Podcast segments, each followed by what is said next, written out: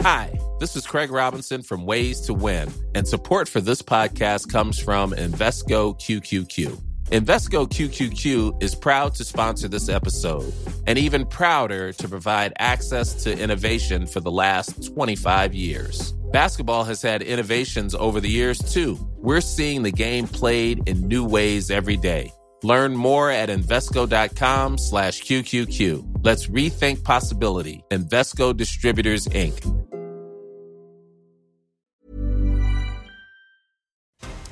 Tonight on Piers Morgan Uncensored, in our final show of the year, an icy blast from Britain's top bishop as Christmas snowflakes rewrite traditional carols to make them, you guessed it, more inclusive. We'll debate that, and we'll round out the year with a completely uncensored and brilliant choir. And President Zelensky defiantly tells the US Congress that Ukraine will win the war, but did he win over Republicans arguing it should be America first? We'll debate that. Plus some festive cheer. Golfing legend Ian Poulter joins me live on the project Making Dreams Come True for seriously unwell children.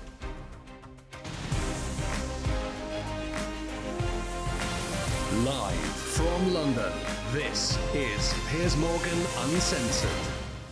Well, good evening. This is the final Piers Morgan Uncensored of 2022, the final live one. We're going to show some of the best shows next week over the festive, restful periods. You can gorge on those with your turkey. But for now, we're going to look back on the year. It's that time of year, isn't it, when you get together with people that you love to share a drink, fall asleep in front of the TV, and then have a massive argument about the year that's gone by. Well, in a few minutes, you might well be arguing about me. You definitely won't be falling asleep, though, because it hasn't been a quiet one, has it? 4 British chancellors, 3 prime ministers, 2 reigning monarchs, and a partridge in a blazing pear tree. This was the year we sent COVID packing, we think we did, and discovered the new normal was actually, well, quite normal. We sweltered on the hottest day on record.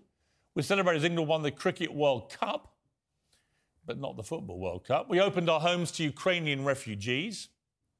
We queued for the late, great Queen, with some notable exceptions.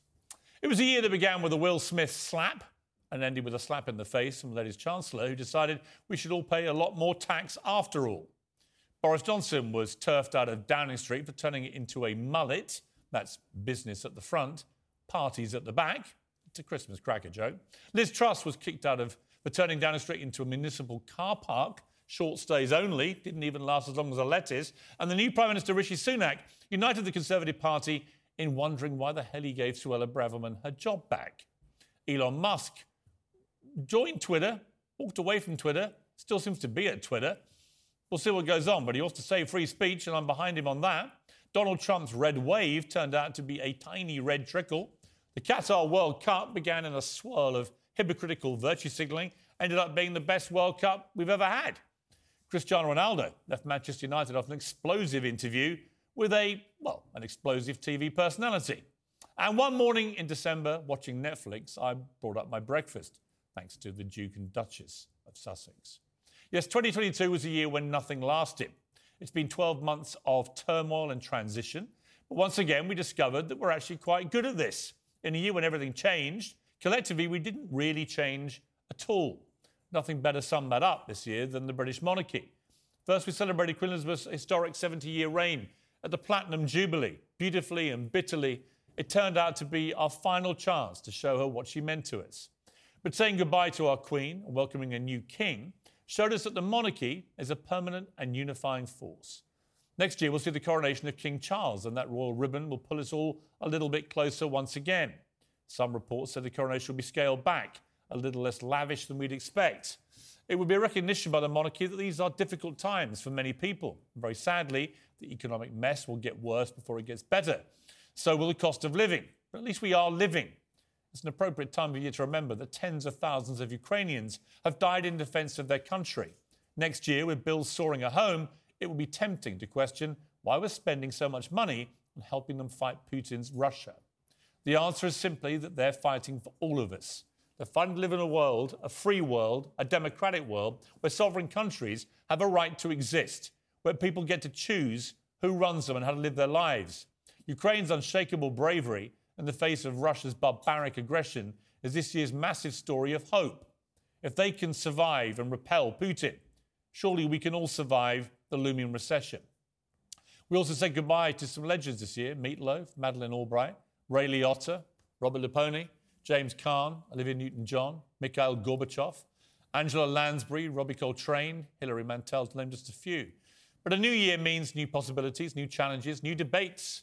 In 2023, Putin will try and fail, in my estimation, to bully Ukraine and the West into submission.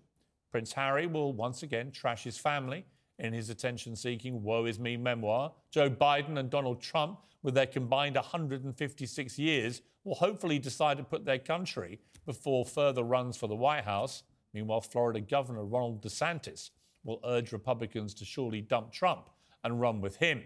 There'll be a Rugby World Cup. Eurovision, unfortunately, returns, this time to the UK for the first time since 1998. Arsenal will absolutely, definitely win their first Premier League title since 2004, possibly. My New Year's resolution will be to speak my mind. It's been a while. To call out chaos and incompetence in the corridors of power, to bring you the interviews the whole world talks about, to constantly and supremely irritate all the right people. So more of the same, really. And why not? Because if our turbulent 2022 has taught us anything, it's surely that we're at our very best when we do it the way we know best and when we are completely uncensored. Well, my guests this year have most certainly been uncensored. Only a fool would think that was a legitimate... You think I'm a fool? I do now, yeah. You can say it, we'll bleep you. I came to my senses and kicked the That doesn't mean to me. The guy's been doing the same effing part for 35 years. I kind of only came on here because I thought it would be kind of funny. But I want to say you're... Don't bother me anymore, just the off. How about if you do fight again, you have to give me £1 million? How about that's a deal? If I asked you what a woman is, what would you say? A human being with boobs. I need to start there. I've been trying to work out how much money you must have made from American Pie. If everybody that knows that song came to my shows, I'd be selling out stadiums. The greased piglet of politics has slipped and squirmed through almost 3 disastrous years of disorder and deceit. What would last longer, this lettuce or Liz Truss? I am resigning as leader of the Conservative Party. The lettuce won. These constant tirades against Jewish people. La la, you don't hold accountability to my pain. You're being a Karen. A man must protect the woman and provide for her, so he needs to make sure that she's safe. He needs a degree of authority to protect her. I have no problem with... No, but people do have a problem with it. Sorry, and that's the world we're in now. Andrew, I'm over here. There's nobody in this country or the world who hasn't lived the majority of their lives under the reign of Queen Elizabeth II. This is how she wanted her funeral to be. And like everything the Queen ever did, it just showed immaculate taste, unbelievable class and dignity. Nothing and nobody has symbolised what it means to be British better than Queen Elizabeth. They're trying to force you out. Yes, not only the coach, but the other 2 or 3 guys there around the club that I felt betrayed. It was stated that Elvis, was a racist. He's never been a racist. When she said that, Olivia Wilde, it stung you, didn't it? I thought the marginalized were supposed to have a voice. Andy, you've alluded to the fact that you had suicidal thoughts at one stage. Yeah, I was close to going down the garden where I used to have a pond down at the garden with a little bottle and a few pills, and I was that bad one day. Do you believe you can win this war? I don't only believe it, I know it will happen. We will win. We already showed the whole world that he can kill us, but to conquer our people is impossible. Forgive me if I look a bit sweaty and moist. The girlies apparently like it that way. No problem with the tits? No problem with the tits. No, tits aren't really involved in this. The word talking for, Stanley. I thank you, Piers. Interview adjourned. Love you. Turn the camera off. Very dishonest.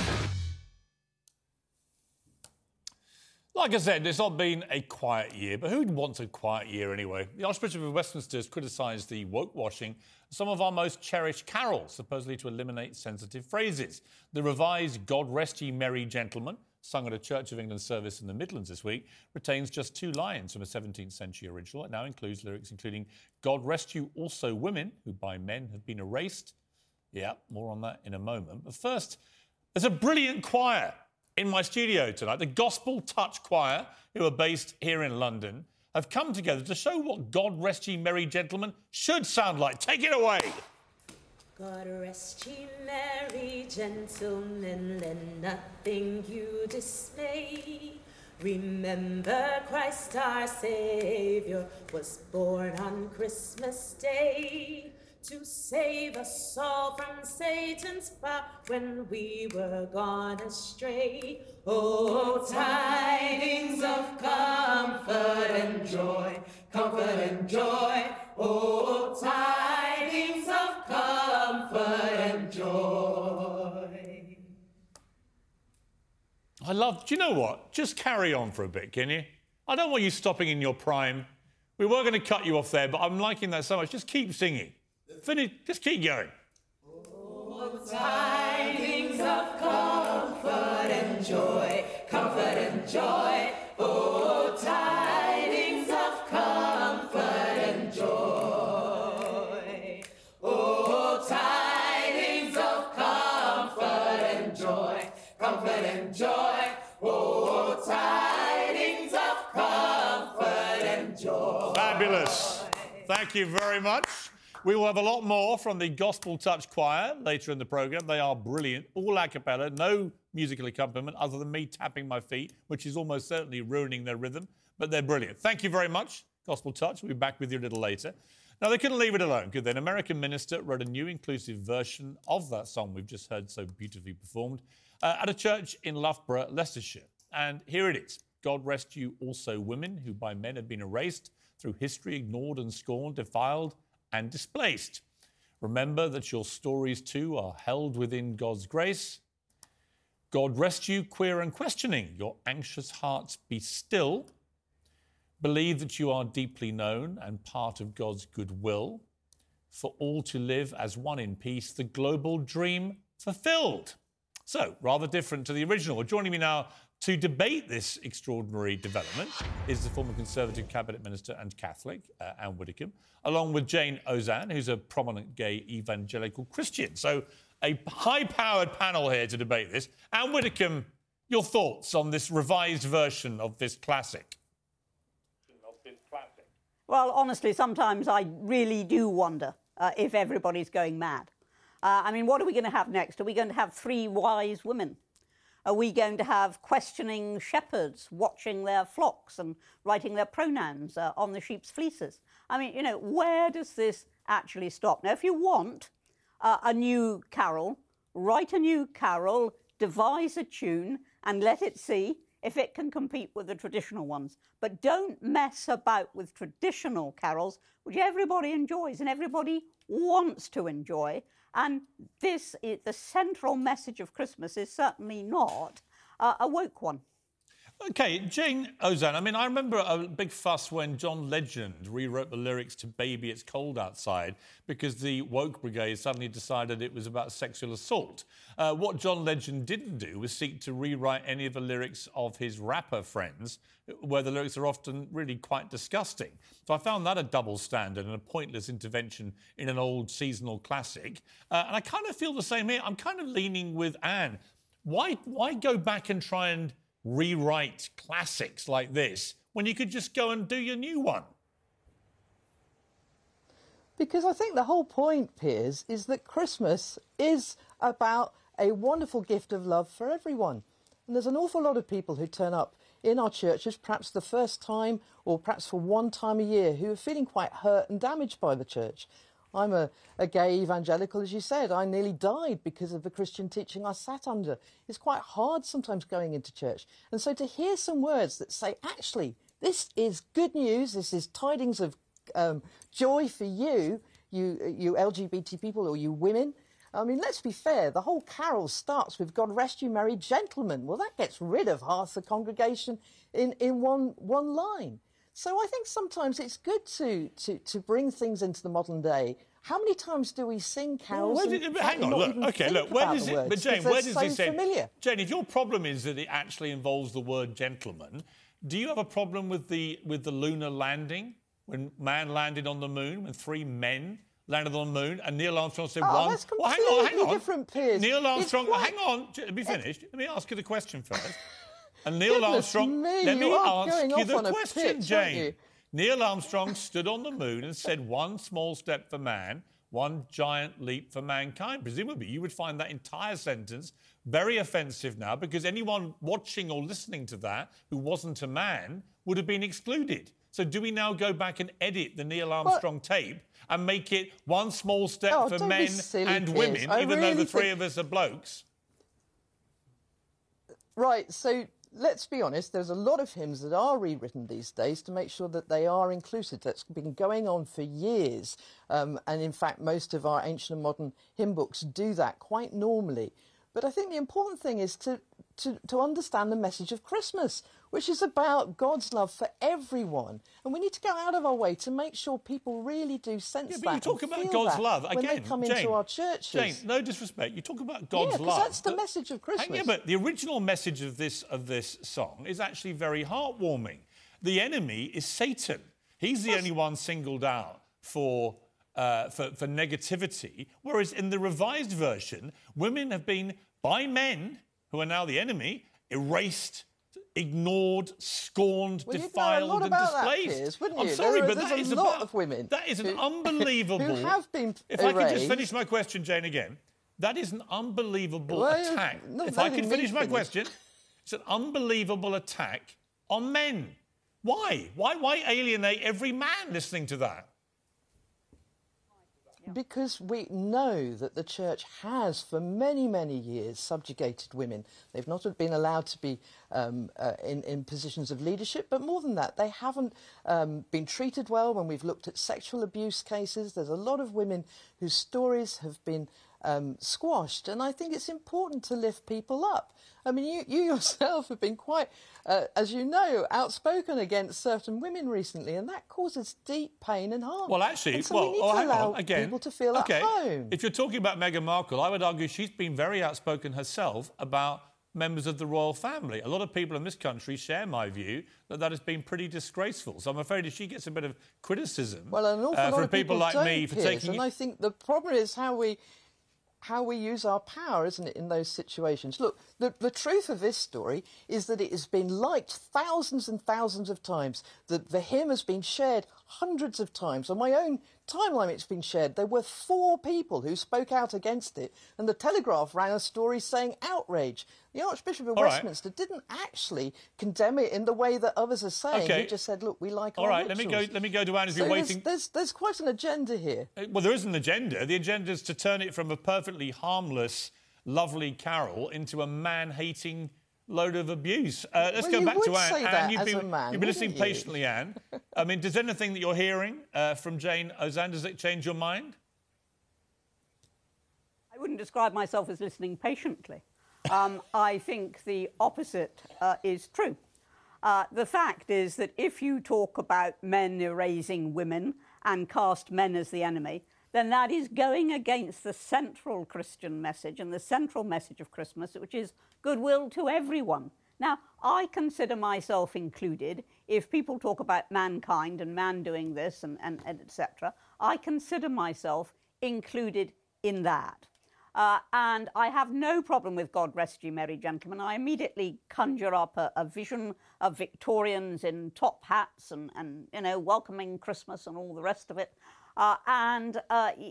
It is joyful. There is nothing joyful about that miserable substitute which sets up a war between the sexes. Absolutely, I completely agree with you. I'm sorry, Jayne Ozanne. There's a way to try and thousands don't agree with you. Well, you talk about love and peace, and all you've got, isn't it? You talk about love and peace. All you've got is a rant against men. We're awful. We've erased women. We've ignored you. We've scorned you. We've defiled and displaced you. Happy Christmas, my God. Well, we're recognising the pain that so many people... I shared just now that I nearly died because of the teaching of the church. And so to try and speak into that pain and make people know that actually God loves them, God includes them, God wants the best for them. And that's the wonderful message of Christmas, and it's fantastic that we can share that. Yeah, but I'm sorry, again, Jayne, I can't know that. There are ways to do that without trashing men. Every man who listens to this new version is going to think they're being accused of erasing, ignoring, scorning, defiling and displacing women. And I'm sorry, as a man, I think that's pretty objectionable. But you get a whole first verse, Piers. Why can't you allow women to have a second verse and to recognise the problems that many women have faced in the church, particularly in the Catholic Church, where they're still not recognised? So I think actually this is about healing people and allowing people to feel that they're included. And I think it's great that we are trying to refresh hymns and carols in a way that allows people to know that God loves them, God's there for them, and that's the present. Are we going to change all the songs with women in the title to make them more inclusive? With John Lennon's "Woman" now be changed to "Woman and Man"? You're talking about completely different things, aren't you? I'm talking about the message of Christmas. You want to be inclusive, right to the... You want to be inclusive, right to the point, and includes men. Anne, final word to you. Yes, I've just been told that women aren't recognised in the Catholic Church. Vast number of the saints are women. And who is the central figure, apart from the baby Christ himself, who is the central figure of Christmas? Mary. So don't say that we marginalise women. Frankly, Piers, what I've just heard is a big nonsense that I wouldn't expect to hear from the kindergarten. Well, on that bombshell, I'm going to leave it there. Merry Christmas to both of you and an inclusive New Year. Thank you both very much indeed for joining me. Well, coming next, President Zelensky makes his pitch for America's continued support in his war against Vladimir Putin's barbarians who've invaded his country. With a divided Congress and a cost-of-living crisis, will Americans continue to back that war on the Ukrainian side? Debating that next. Jingle bells, jingle all the way. Oh, what fun it is to ride on a one-horse open sleigh. Hey! Jingle bells, jingle all the way. Oh, what fun it is to ride on a one-horse open sleigh. Jingle bells, jingle bells, jingle all the way. Oh, what fun it is to ride on a one-horse open sleigh. Hey! Jingle bells, jingle all the way. Oh, what fun it is to ride on a one-horse open sleigh. Fabulous. Absolutely love it. Gospel Touch from London. Nailing it tonight. My choir, fantastic. Well, to more serious matters, President Zelensky is returning to Ukraine tonight after an historic visit to the United States, his first international trip since Russia's invasion back in February. It's been 81 years since Sir Winston Churchill's speech to the US Congress changed the course of the Second World War. And Zelensky told lawmakers that Ukraine will never surrender. President Biden, to his credit, pledged to support him for as long as it takes to defeat Vladimir Putin.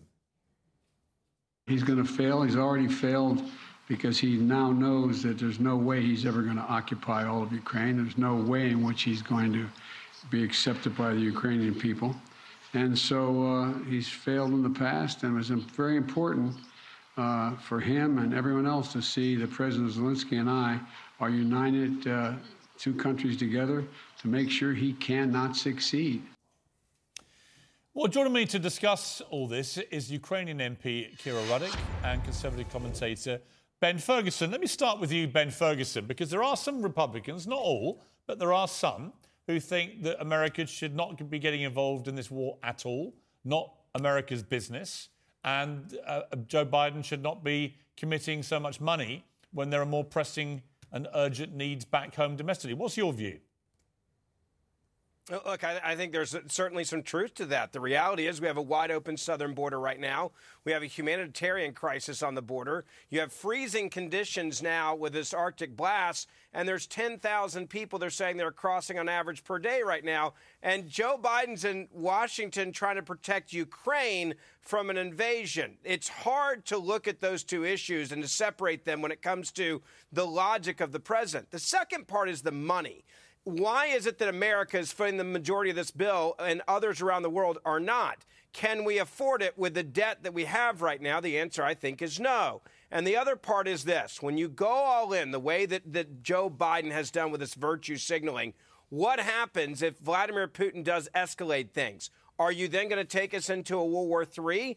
And this is a country that I understand aid and support. I don't blame Zelensky for coming here and getting every dime he can.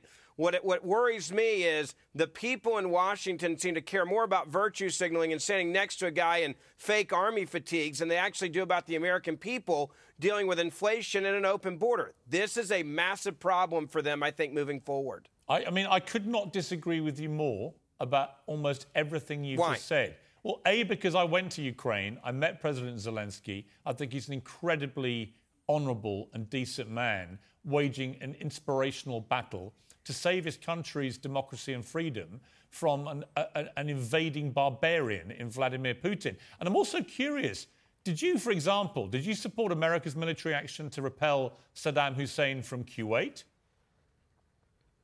Yeah, I also think we learned from that. My foreign policy has changed. What on earth did you learn from your mistakes? What on earth does Kuwait have to do with America? It wasn't even in NATO. So why would you support repelling Saddam Hussein from Kuwait when it wasn't even anything to do with NATO?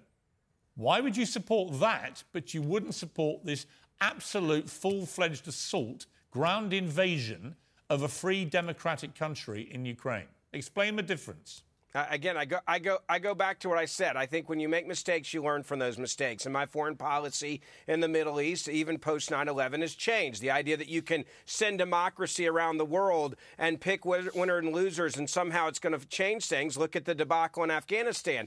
I learn when you make mistakes. And the mistake that I'm worried about right now is we're going to get ourselves to the brink of World War III, and we've decided that we are going to virtue signal and take care of a country, as you mentioned it, not a part of NATO, etc.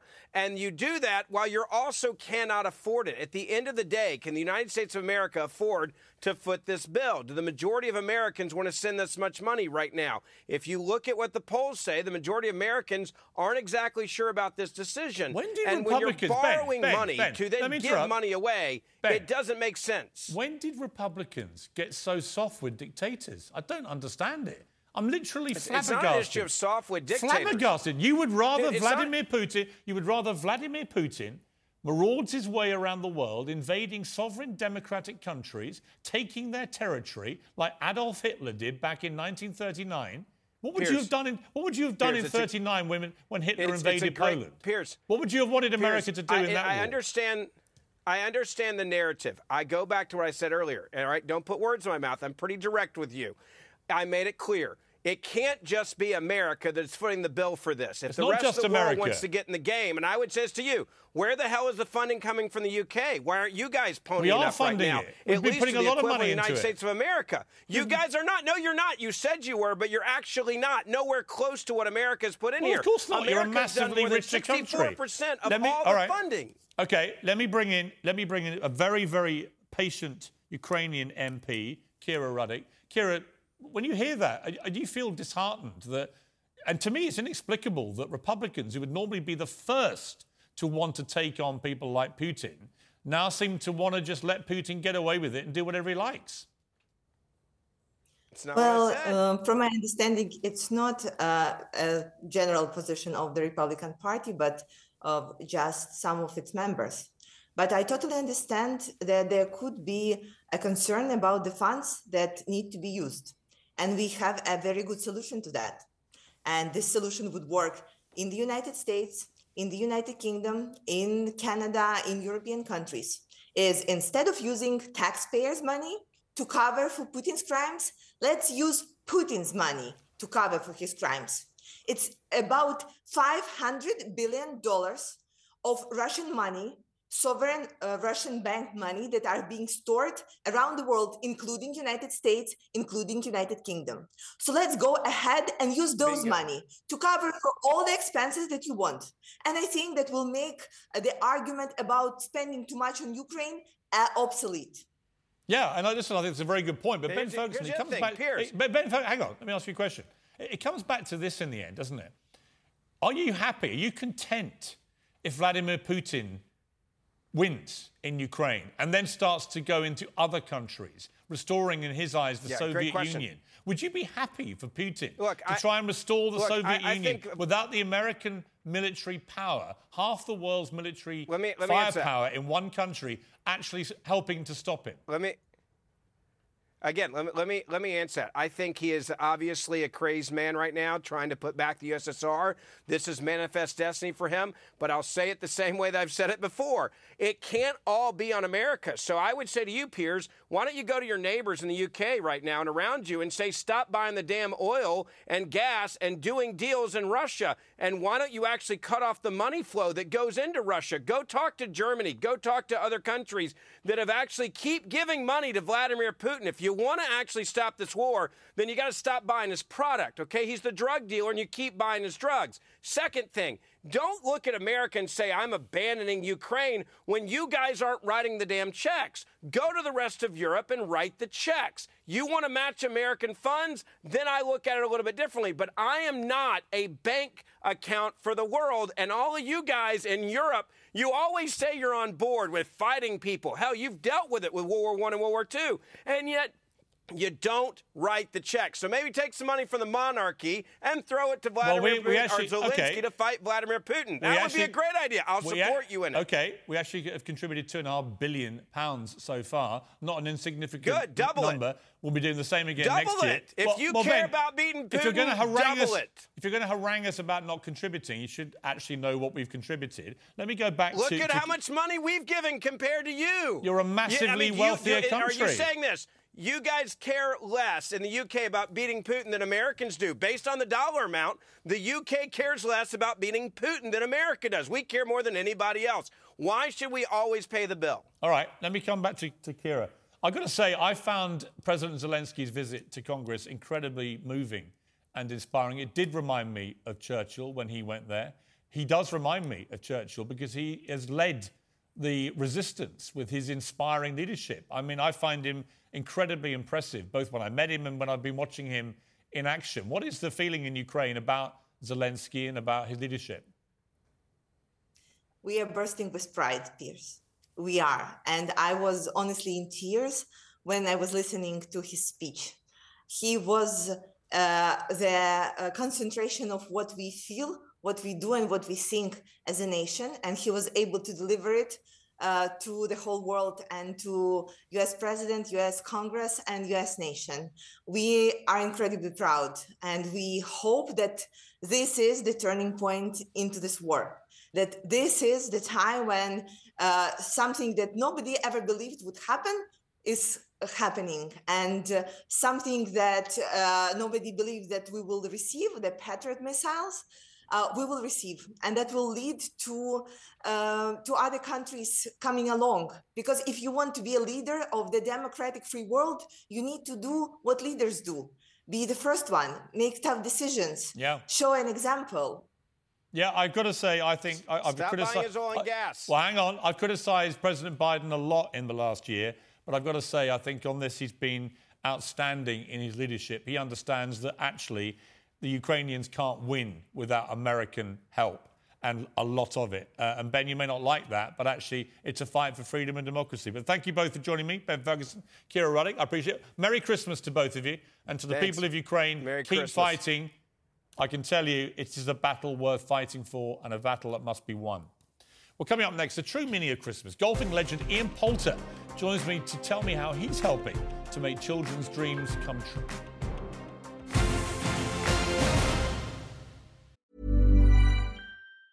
Many of us have those stubborn pounds that seem impossible to lose, no matter how good we eat or how hard we work out. My solution is PlushCare.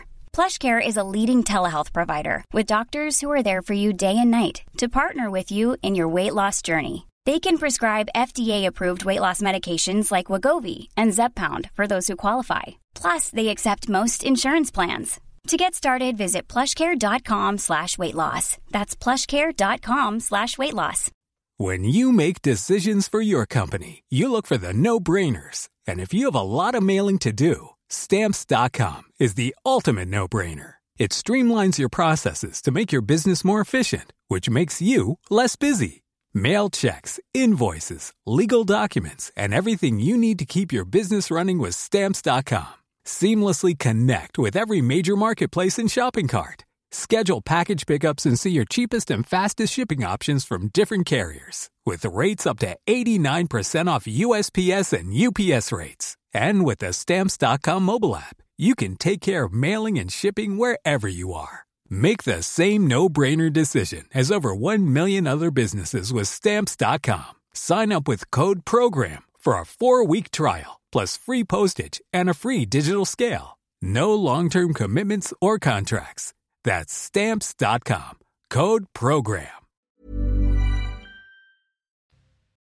Joy to the world, the Lord is come.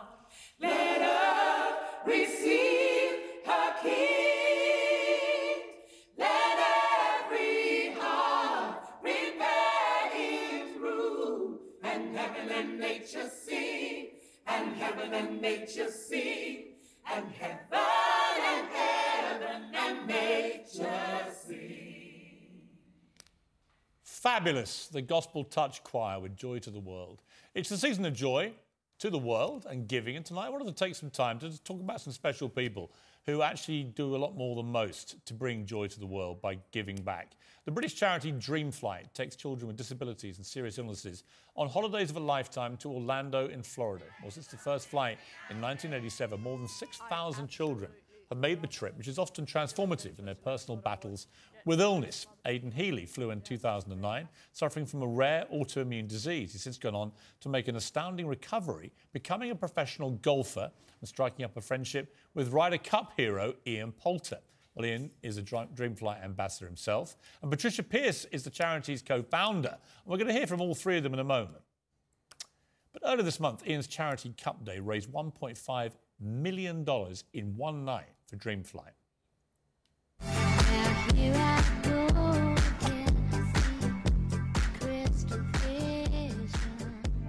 We reached a total last night of $1.5 million.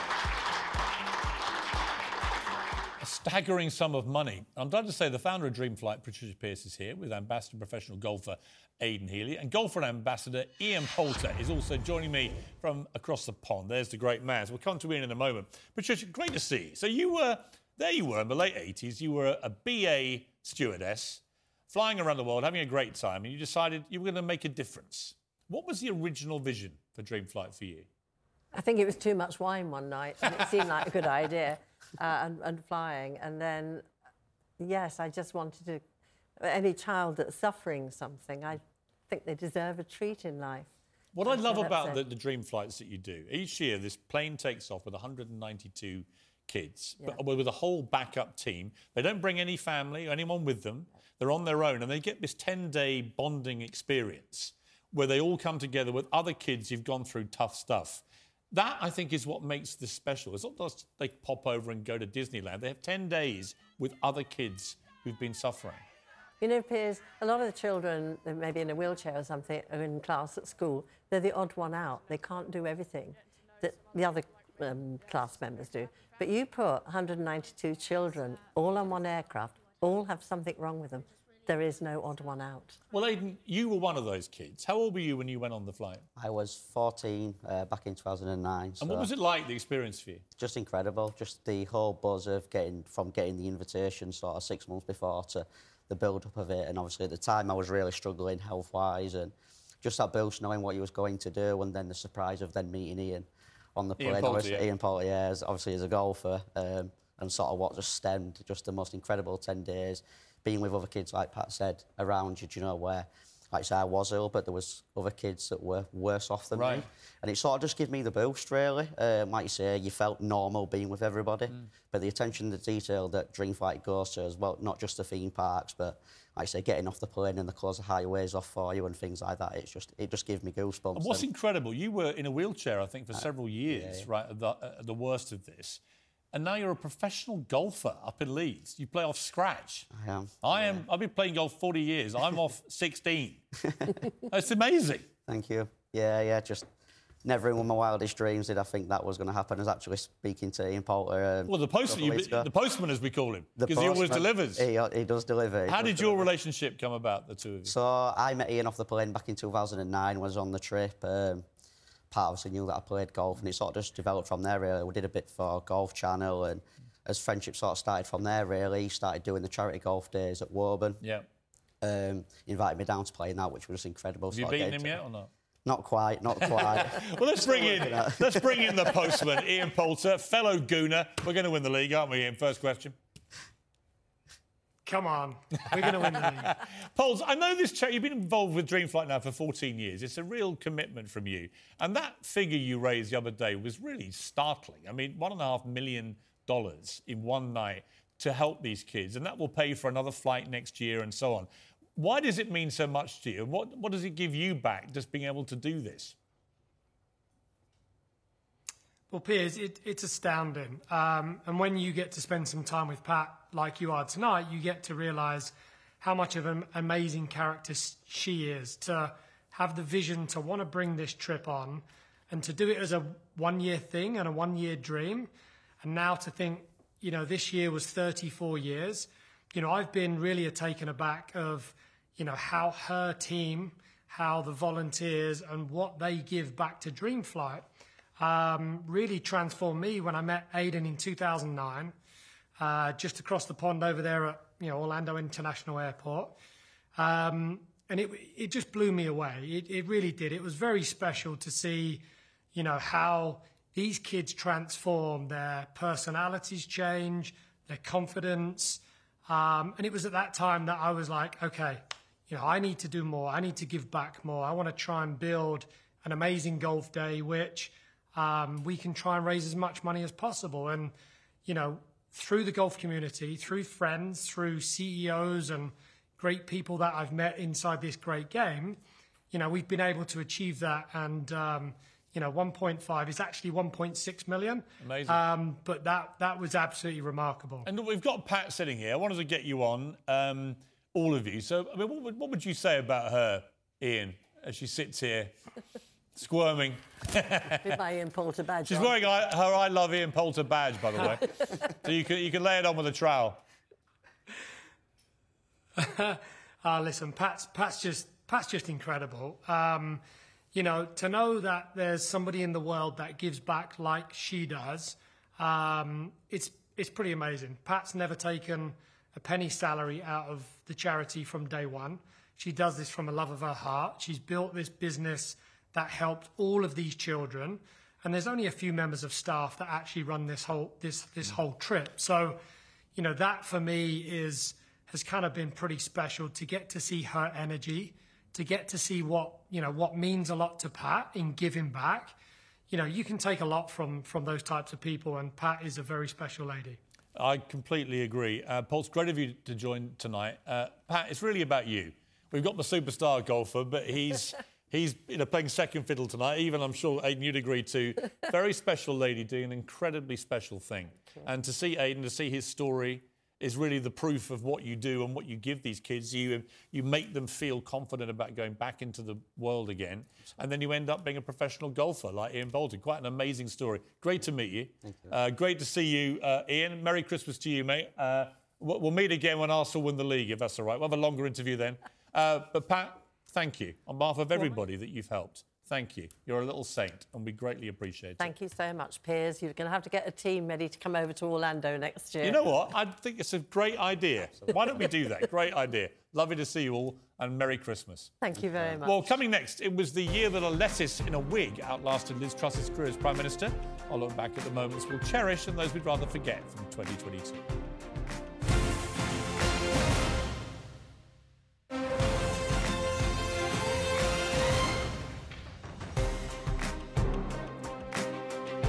Welcome back to the final live segment of Piers Morgan Uncensored of 2022, but we will be back, don't you worry. Joining me now is Talk TV presenter Richard Tice, Talk TV international editor Isabel Oakeshott, probably the finest title at Talk TV, actually. It's a swanky title. You just spend most of your time here, not being funny. But... thank you. It's your fault. It's been an extraordinary year, hasn't it, in so many ways. I mean, Richard, for you, highs and lows? Oh, I think the most extraordinary, and the saddest bit, of course, was the passing of... Her late Majesty, Queen Elizabeth II, and just everything around that. I was desperately concerned at that moment as to what would happen, but actually, in a sense, we're coming through that relatively strongly. It's all the other challenges around it. The political lows has been an absolute catastrophe for this country, and I really do worry about next year. I think it's going to be a really difficult year. Any highs for you? The highs, I guess, out of tragedy... you touched earlier on President Zelensky, his ability to motivate and enthuse a nation under threat is an extraordinary inspiration, which will go down in history. And England winning the Cricket World Cup, of course, Isabel, will be top of your list, I'm sure. What can I say to that? I have to defer to this one on anything like that. I mean, for me, I think the political moment of the year was when Liz Truss sacked Kwasi Kwarteng. Yes. I mean, you know, as a political journalist... For doing what she told him to do. Absolutely gobsmacking moment. And at that moment, I just knew the government has... Her administration has to collapse. Yeah. So that was extraordinary. And in terms of the highs, they're pretty few and far between. And you couldn't really call this a high.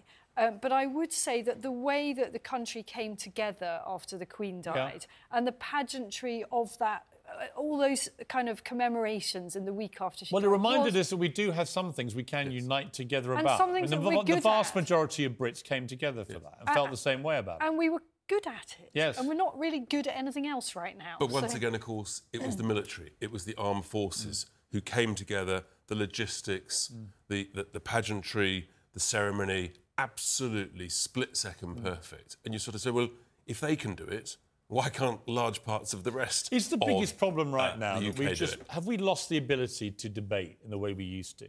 Oh, that is a really important question. I think, to me, that's the biggest problem in society. We should be able to go hammer and tongs and then go and have a pint. What's happened to that? It's become so nasty, hasn't it? So I had a moment on Mike Graham's show on Talk TV last week where I dared to suggest that not all nurses are angels and that not all nurses work incredibly hard, whilst I fully support their demand for more pay, and I think that the vast majority of them are overworked. Not all are equal. The hatred and bile that has been poured on my head as a result of making that question and suggesting that perhaps the debate could be more nuanced is quite extraordinary. And also just some subjects that you're not allowed to debate. Right. You're literally not even allowed to go there. And I think it's corrosive for society and it will diminish our ability to make progress. There should be nothing that we can't openly debate. I've felt this for a while. It's why I wanted to set this show up. It's like this idea that we're all being quietly censored. Yeah. And, in fact, not even that quietly now. Whereas things like gender and all this kind of thing, huge issues, by the way, with massive repercussions for society. If you mention the wrong word at the wrong time about these issues, you get cancelled. It's like, this is what North Korea does. I mean, look at the treatment of Lady Hussey. I mean, I don't think that what she said was right. I think it was clumsy and inelegant and crass and many other things. But I don't think that she needed to be traduced in the way that she was over, really, just a mistake. Well, I know that while I'm off next week, you two are going to be stepping into the hot... Oh, the first week of January, right? That's right. You're in the hot seat while I lounge on a beach... many miles away. I will be watching. We'll send you great messages. It's basically a takeover bid, of course. Of course it is. Best of luck to you in your takeover bid. It won't work, but I do wish you best. And Merry Christmas to both of you. Thank you. Good to see you both. Well, to sing us out for the show for the last time this year, we will be back with some specials next week of all the big highlights from Trump to Kanye to Cristiano Ronaldo. But for now, we're going to leave you with the Gospel Touch Choir from London with Hark! The Herald Angels Sing. That's it from me. I'll see you in early January. Merry Christmas. Whatever you're doing, keep it uncensored. Hark the herald angels sing, glory to the newborn King. Peace on earth and mercy mild, God and sinners reconciled. Joyful are ye nations rise, join the triumph of the skies. With angelic hosts proclaim, Christ is born in Bethlehem. Hark the herald angels sing, glory to the newborn King. Hark